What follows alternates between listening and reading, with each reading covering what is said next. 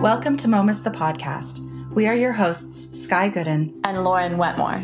In this episode of Criticism in Conversation, two art critics and historians discuss conflict of interest in contemporary art criticism. Tyler Green, the host of the popular Modern Art Notes podcast, and Catherine G. Wagley, a critic who regularly publishes with ArtNet News, the LA Review of Books, and Momus, frame the stakes and risks of a critic writing on contemporary and even historical figures in art, especially in light of the market's increasingly firm grip on our discourse.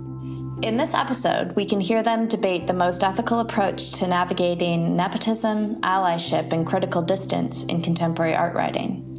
And as a centerpiece to this discussion, they cite the recent example of an art historian outing two leading art publications for acquiescing to the control exercised by a leading gallery over the material published on its artists. In an art world where conflict of interest is endemic and normalized, our attention should be heightened, especially regarding the powers that dictate the terms by which we critique, historicize, and debate. Situation in which the influence was supposed to have happened was created by the one who originated that art historical narrative. Um, she reviewed a Clark show in the New York Times when she was on the board of the Clark. it's really refreshing to have editors who have your back. They want my criticism to be thoughtful, but, but they, there's no other agenda.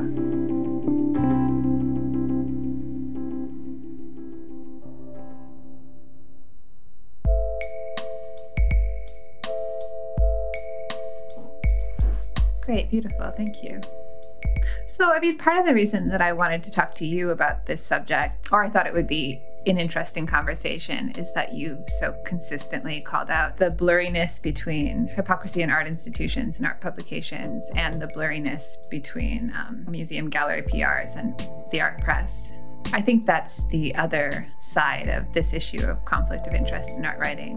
One side being how an art writer navigates it within their own text and the artists they choose to write about, but the other being how conflict of interest at a larger scale affects the way art history gets told and which art histories get told. So, I mean, for me, I think I have a different relationship to the day to day conflict of interest issues than you do because I've become friends with a number of my subjects over the years. And I think you said that's not something that you've struggled with as much. Yeah, you know, because I lived in Washington for, for 20 years, and there are certainly artists in Washington, and certainly experiences I had with artists in Washington were important and sometimes even formative. But because my forays into New York and LA um, tended to be short, and my meetings when I was in those places while still living in Washington tended to be with peers and colleagues rather than with artists. Um, I never became as artist dependent or artist oriented as a lot of writers and editors. Mm-hmm. Um, I was always more kind of I think some of this is just my natural interests too. But I mean, I was always more interested in in work product, whether right. that was a book, someone's book, or someone's exhibition, or someone's retrospective, or kind of the larger career summations, uh, larger idea driven exhibitions. So, yeah, I never ended up as tight with artists as a lot of other critics.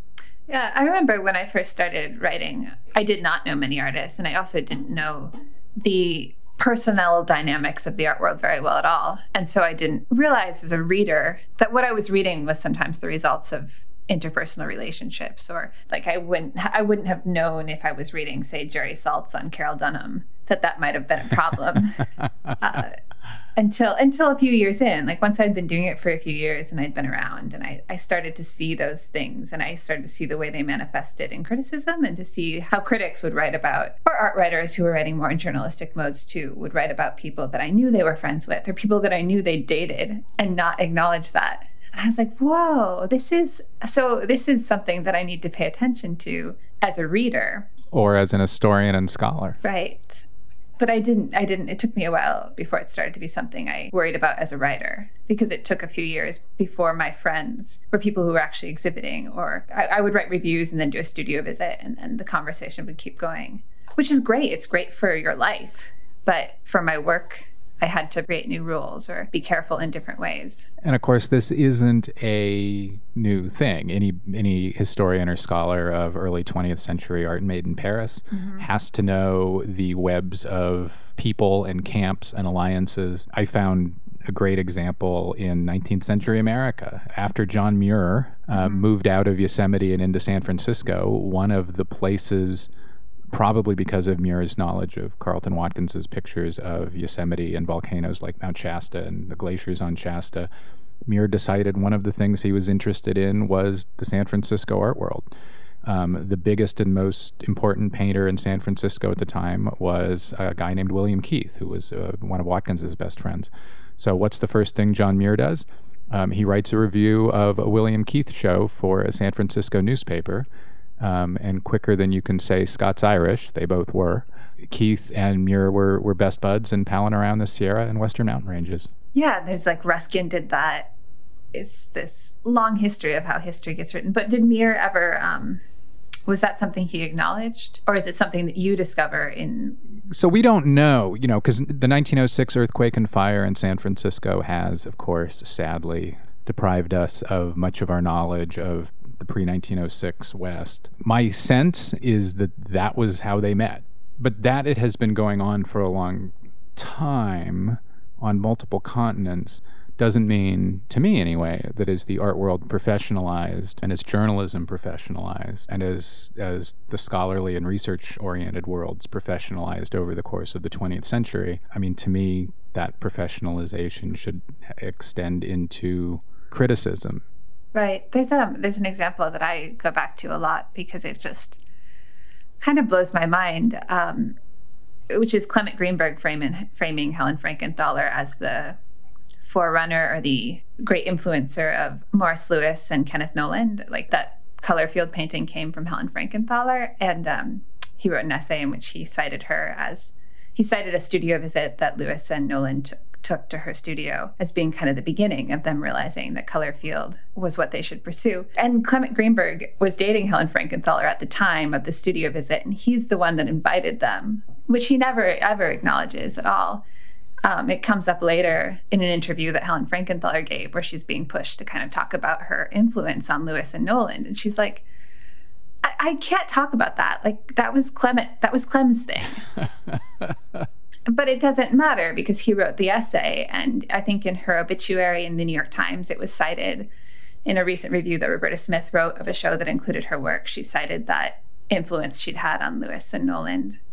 And that sort of thing, like that sort of thing starts to seem really dangerous to me. Like it's not not that maybe she didn't have an influence on color field painting, but that the situation in which the influence was supposed to have happened was created by the one who originated that art historical narrative. And you're not even, you haven't even begun to mention Greenberg's own collecting.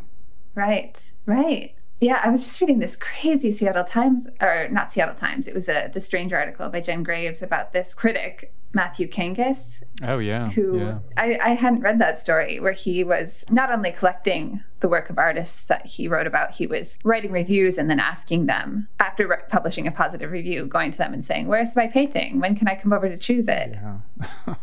and the artists were giving that to him because they were afraid not to. Right. In this era, that power seems kind of foreign, but um, I know that that's not the case. And I also know that artists perceive critics as having a power that I don't necessarily perceive critics as having sometimes. I've had so many dealers tell me that if Roberta Smith, specifically Roberta Smith, reviews a show of a young artist, that that sells out the show and the next two. And that's the only example of that I can think of ever ever having heard about. Huh. Yeah. I'm surprised actually. I mean that's hearsay. I don't, you know. If but, right. But, if that's true, I'm surprised. I I I, I'm, I, I would not be. I am, I am not. But uh, aside from that very specific example, the rapid, unimaginable emergence of mainstreaming and growth of contemporary art departments and Kunsthalls in every town with a beltway in America has led to curators having um, the clout that critics in one city once had. I think that's a, you know, um, yeah. one of the, you know, I, you know, I guess two two things when I when I think of all this that I think about a lot. One, over the last 30 or so years, art criticism has not professionalized as an independent thing.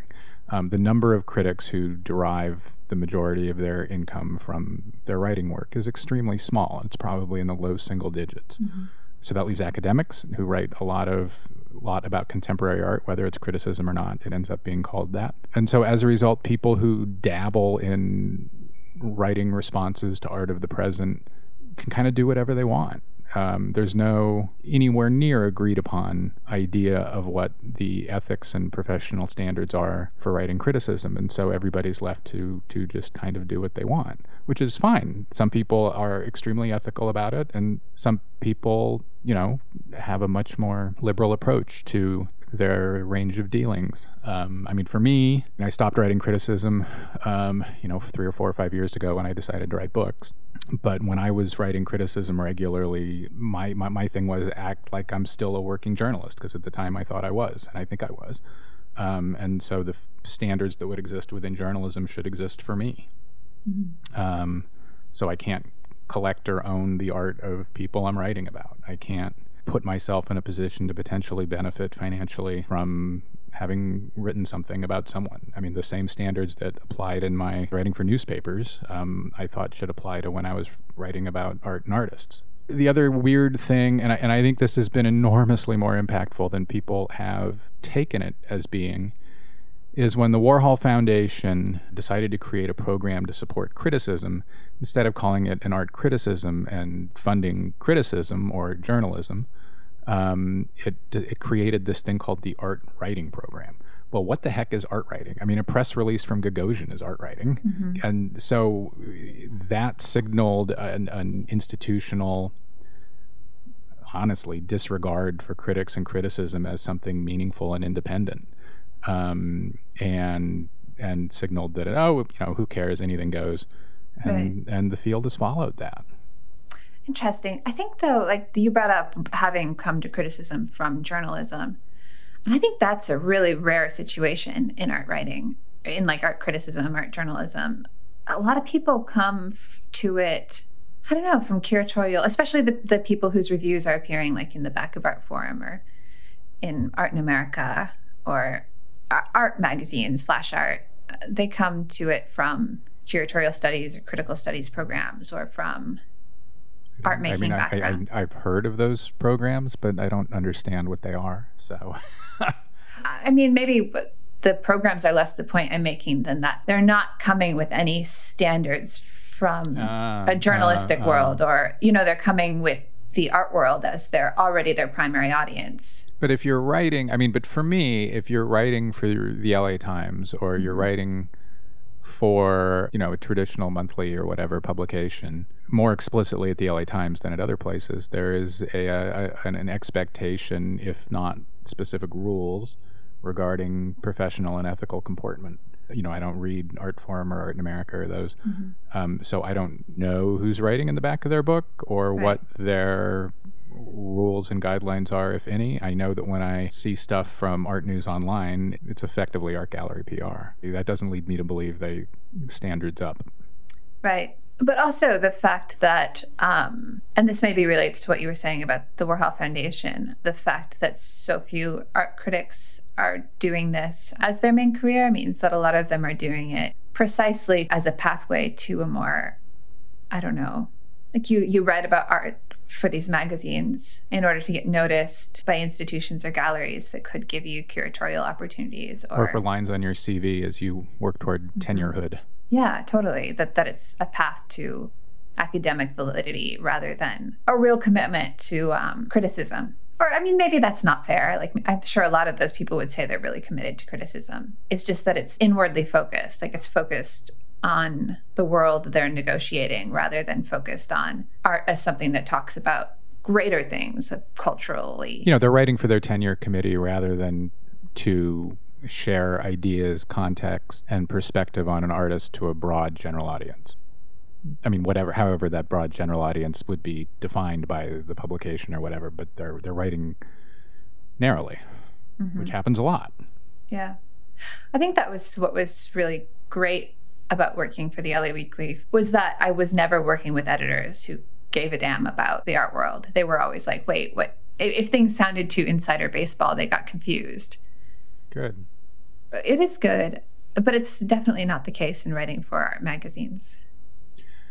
No, and you know one of the the things that we're talking around without mentioning specifically is the very recent news that Steve Nelson, the UCLA professor, broke about um, his engagement um, on an essay uh, with Aperture magazine and Frieze, and what mm-hmm. what Professor Nelson was insisting upon was a critic's independence and really priority to say what he or she wanted to say and where their research had led about an artist and an artist's work, and how that concept of what a critic should do butted heads with people at magazines you know, once reputable magazines. I mean, Aperture magazine won a National Magazine Award, the highest award you can win in the American magazine industry um, in, in 2018. How how that insistence upon um, an ideal of independence and, and, a practice of independence butted heads with an art world in which uh, a commercial gallery and an artist might have other ideas. In a situation where a commercial gallery and artist believe that all are subservient to to the market and to them. Yes. And what was interesting, because Steve Nelson posts after having um, had this essay rejected twice by Aperture and then Frieze magazine, he published it on hyperallergic with his description or disavowal of what had happened. The essay itself is very positive. Like it's a very in-depth look at an artist's work that it's trying to broaden the conversation about the work. It's just that he focuses on a body of work that that the commercial gallery didn't necessarily control or want to have in part of the commercial narrative around the artist. Right. Which I thought he made uh, unusually clear. I, you know, one of the things you just don't see is critics or academics or historians or researchers who are writing criticism specifically take on the dominance of the commercial art world in the art world. And and Nelson absolutely did. Right. Yeah, I've heard off the record a lot of stories like that, but I never read anything that that clearly laid out how things had gone down yeah. with editors rejecting a piece for these commercial concerns, and also that he named his editors. I was impressed. It was it was great, and and and as to your point about having heard lots of these stories, I mean, a little while back, a major academic publisher came to me with an idea and said, "What do you think? Should we do this?" And the idea was monographs, peer-reviewed monographs published by the academic publisher monographs around single artists, of course, contemporary art, living artists, and they wanted to do this as a series. And what did I think? And I, I, I my, my, response was, in some ways, a, a premonition or summary of what we've just talked about. You know, it was okay, that's great, but commercial galleries and artists don't let anybody have the freedom to say what they want about the work. Right. It goes through them and that's not the way it should be and that's not cool. It's one of the reasons i stopped writing about contemporary art and you're going to have a hard time getting that series off the ground because really that stuff extends into estates. Also and as commercial galleries have heavily moved into representing estates in the last few years um, it just doesn't leave a lot of room for independent writing and publishing around um, the art of, of the present and recent past. Right. You know, I think a point that was brought up in responses to Stephen Nelson's article was that this is one of the pitfalls of writing about living artists. And I was thinking about that. It's a real point, but also not a great point because you should still be able to write about living artists without that. You know, maybe you take some flack for saying something they don't like. But magazines should ideally still publish it because that's how you have a real conversation about what's happening in contemporary art and what it's doing and how it relates to culture. But but that assumes those magazines want to have right. that happen. But I was thinking like there's um I listened a little bit to one of your episodes this morning with Charles Ray, and it reminded me of how every time I've written anything about Charles Ray, he's had an issue with it, even if it's positive, like that I framed things wrong or that I misrepresented what one of his sculptures was doing. And I think that I find that a little bit stressful as a writer, but I also feel like that's part of the game is like, I'm going to say, I'm still going to write about Charles Ray and he's still going to take issue with it for as long as he's around. And that's part of the negotiation. That's part of what happens when, you know, a newspaper columnist writes about the county board of supervisors, too. Mm-hmm, exactly. That it happens in every sphere uh, and that if you're too careful about that stuff, you're never actually going to. Well, you're you're never going to have a good conversation that's truthful and transparent, but you're also just always going to be uh, promoting falsehoods because of your omissions to an extent. And that's my that's something that I get really frustrated about is that I feel like art history is sanitized in a way, uh, especially modern and contemporary 20th century into now, that it's a less interesting conversation because we tiptoe around each other. And, and I, I you know, the, to me, a big question is would we tiptoe around as much if uh, we wrote for publications that had their own independent authority and that had our backs? Right. Um, I mean, there's no one who can ever write for those two editors or three editors at Frieze and Aperture ever again who who will expect that those editors will value and safeguard their independence or their own thinking. Yeah, which is uh, which is kind of nice to have those names. I was Oh, thinking as I was imperative. rereading the article today. Yeah, how great it would be. I would kind of like. There's some editors I'd like to out in a thoughtful way, um, but. But I, I've been writing a lot for small independent publications like Momus, for whom we're doing this podcast, and Carla. And part of the reason I do it is because it's really refreshing to have editors who have your back. They want my criticism to be thoughtful, but but they, there's no other agenda. That's really rare. I don't have that with a lot of art magazines, and I don't have that with a lot of mainstream publications these days either, because they want articles that I don't know that have a that have a hook that's really easily promotable. Which I, I understand given so many publications are struggling to figure out how to be relevant and profitable right now. And what they think that means is not having thoughtful criticism or ha- not having things that require slow engagement. I believe that's wrong, but I, I understand what's happening. Yeah, I mean, I, I, I, I can't imagine in terms of, of the print mags, the American print mags, a magazine ever siding with a writer over a commercial gallery or an auction house's pressure. I wrote independently, um, so you know, more or less, for all those years on on Modern Art Notes, and I had a magazine column in Modern Painters for a number of years. And then before that, my, my website was, you know, in kind of an umbrella site called called Arts Journal.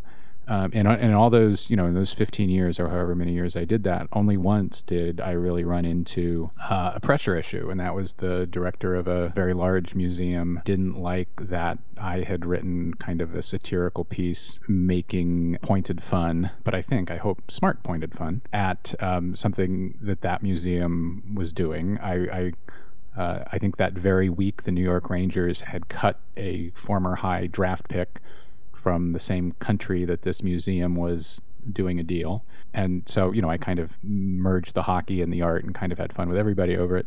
um, and this director went absolutely nuts, demanded that Art Info fire me. Wow. And the, the, the guy who was the head of Art Info at the time, a guy named Ben Genocchio, uh, you know, emailed me and said, well, we're obviously not going to do this. And you can write our response to this guy yourself and we'll sign it. And that's that's as much as you can back anybody. Right, right. Yeah, I mean, it's also expensive to, I mean, if you're going to risk a lawsuit. Yeah, but that's mostly what we're not talking about here. I mean, you know, either in, in, in that example of that museum, Right. and we've all, you know, we've all had a good laugh, you know, that museum and I have had a good laugh over that in the many years since. But we're not, you know, in the, the Nelson Frieze aperture example, we're not talking about a Right. lawsuit. Right. Um, I can't ever remember hearing about lawsuits being threatened over art criticism. You know, what we're talking about is advertiser pressure and just simply the way the non commercial art world kowtows to the commercial art mm-hmm. world. and and that there's so many times in which the criticisms that are being leveled are are relatively tame like or the or the issue Oh, as yeah. in with nelson's article it's just about which work he's writing about not even how he's writing about it Yeah. and i've had that i've had that happen a few times where i've not not with a publication but with a museum or a curator or an artist whose work i'm writing about. They get really frustrated about framing or about which question i ask them or uh, when i'm actually writing a relatively positive piece and then it seems like like everybody's so careful about their image and wanting to make sure that anybody they give access to is promoting the exact same image they want to promote So, what you're saying is that uh, art criticism has turned into Hollywood PR. it, to an extent uh, or that's the role that institutions and commercial venues would like it to play Yeah, no, that's what I meant. Yeah. Yeah. sorry, that's what I meant. Yeah, no, I think that that's no, I think that's hugely true, and I can think of very few exceptions to that. I mean, one of the reasons. So there were a lot of reasons I stopped writing criticism. I guess a big one was that I wanted to write a book instead. Mm-hmm. Um, and you know, there are only so many hours in the day but that I enjoyed keeping my feet in the present. And so I started a podcast because one, I could choose who I talked to, um, or at least who I wanted to talk to. That inherent in recorded audio is an inability to futz with it. Um, it's just there. An artist can't go back later and tweak it or change it or edit out interest. And that I would retain some, uh, this isn't quite the right word, but some priority, that the questions would be mine Right. that I would get to learn from people, artists, historians, authors, whomever, the things I wanted to know, which I don't think even when in the commercial art world you do you you, you get Q and A's, those are so heavily edited that I don't think you get that. Yeah, I was wondering actually, as I was listening to some of the episodes this morning, you take a really, you take a pretty level approach. Like it's very open. You're interested in listening. You're asking questions that, you know, seem like they're driven by curiosity more than a than an angle about how to shape the conversation, which creates this sort of, I don't know, maybe level is not the best word, but that's I was, that it's kind of even. There's not, you're not playing the cheerleader or the critic in this context. And I wondered if, I don't know, how how doing this has affected your writing or if you've had to make any choices about how to write about people you've interviewed if that's even an issue that comes up As far as the interviews I do, the only critical thinking that goes into them is who to invite on the show. Um, I don't. I, I very rarely have, at least with artists, I very rarely have an angle I'm pushing. In fact, maybe never. With, with, with when I have historians on or curators on, I will find any opportunity I can to push them toward my minor obsession with Matisse's 1907 Blue Nude, um, for example. Um, you know, there's one of those on this week's show with Luke Syson at the Met. So one of the things I realized, um, like maybe the third or fourth week of doing the podcast, that I should have realized before, before week one, was that talking with people and them giving their time to me and to us changes what you can do. You know, I can't invite curator Joe Smith onto the show and take two hours of curator Smith's time and then turn around the next week and slam the show once I've seen it because we almost always tape episodes before shows go up. But I was quickly okay with that because when I started doing the podcast, I knew I was going to stop writing criticism within a year or so because I had a book proposal that was out in the market and that I was going to be writing that book. Uh, you know, when you when you do the prep, you know, hours and hours of prep to prepare to talk to an artist, you do have things that you come to think about the work and I definitely think, oh, you know, maybe in five years or 10 years or 15 years when, uh, you know, I'm not doing a podcast every week, when I'm not writing two books at once. This is somebody I would like to write something substantial about someday, or this is a body of work I would like. And yes, that I, I definitely file that kind of thing away in the back of my mind, and I don't know what, if anything, I'll ever do with any of it, but maybe. yeah Um, I mean, it's a little different with artists and curators. If I'm inviting an artist onto the show, I like the work. I like the work a lot. I like the work enough to want to spend hours preparing to talk to the artist, or at the very least, I'm intrigued by the work enough to spend hours figuring out what I think is in the work. Um, with curators and historians, it's a little different. I think I push back a little bit more and question choices and decisions a little mm-hmm. bit more, especially if it's an artist or, or, or period or something I know well. But I, I, I, I think and hope that's in the right spirit, in the spirit of your conclusion is interesting. I'm not sure it's what my conclusion would have been. Let's talk about that space in between. And that's also often, I hope, really good audio. Mm-hmm. yeah asking questions and grappling it's great. Like it's it's the most exciting part of having i think like like figuring out okay why why is that the story you're telling about this thing? Which i think again goes back to why why this topic has been so interesting to me and a thing i come back to all the time because it's it is that question of who is being talked about and how and why. Why is this the story we're telling about these artists and why is this a story that gets repeated all the time? Like Uh, well, there's there, there's something really important in what you just said that I don't want to let slide by, and that is whose and what stories get telling. Every data point we have on the commercial art market tells us that the commercial art, art market is interested in white men to an astonishing degree, not 5149, not 5248, to an astonishing degree. Mm-hmm.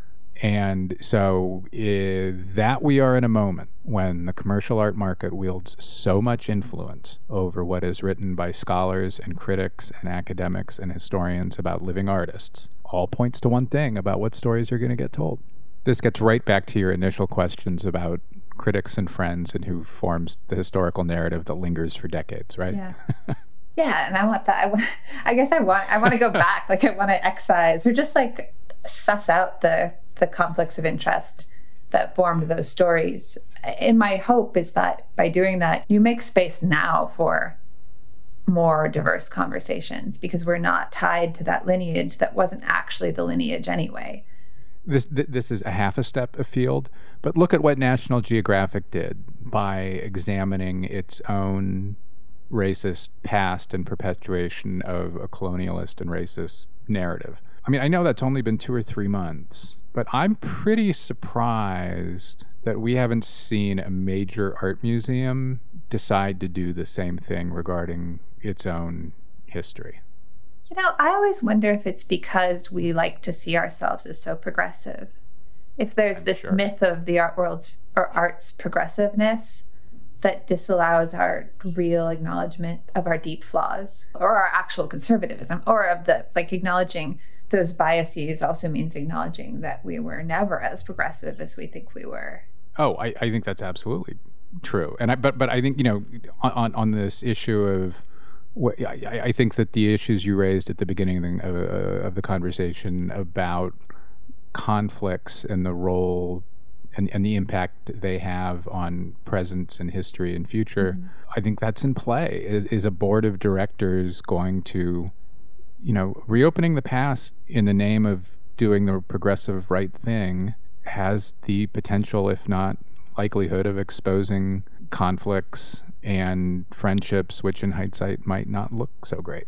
That said, I you know I don't I don't pretend to know anything that the Met is doing or thinking, but how great, how great would it be if the Met called John Edwin Mason, the historian who did the, the National Geographic Project, the University mm-hmm. of Virginia historian who did that project, if the Met called him and said, hey, do that for us, and then simultaneously called Fred Wilson and said, Fred, we know for years that you've said you're done mining the museum, but you've told anybody who would listen for years that the one museum that you would consider reopening the project for is the Met. John Edwin Mason's going to do this one way, and we would like you to do it the other way. And, you know, the exhibition oriented way, the, the display oriented way.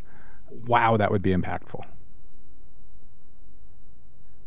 I don't know. My interest in ethics and criticism sure didn't make me popular. I mean, um, I remember writing about Grace Gluck reviewing a show at the Clark Art Institute while she sat on the board. Mm-hmm. Um, she reviewed a Clark show in the New York Times when she was on the board of the Clark. Um, and I wrote about that as being preposterous. And boy, did I get a lot of people in New York mad at me. They thought that was just fine. And there was a Village Voice art critic who, while he was the Voice's art critic, was working for art fairs. And right. and I pushed in Vivros phone. Um, and how he was in a position to bring galleries and artists into the fairs with which he worked that he was promoting in The Voice and vice versa, and how that was an almost unfathomable conflict. And I think indeed The Voice finally acted on it, mm-hmm. and um, and he wasn't in The Voice for a year or two. And he, boy, was he irate, and boy, were there a lot of dealers who didn't like that. So the art world is pretty okay, especially the commercial art world is pretty okay with its conflicts, and I think it's um, on those of us who are independent of the commercial art world to value our independence and take advantage of it.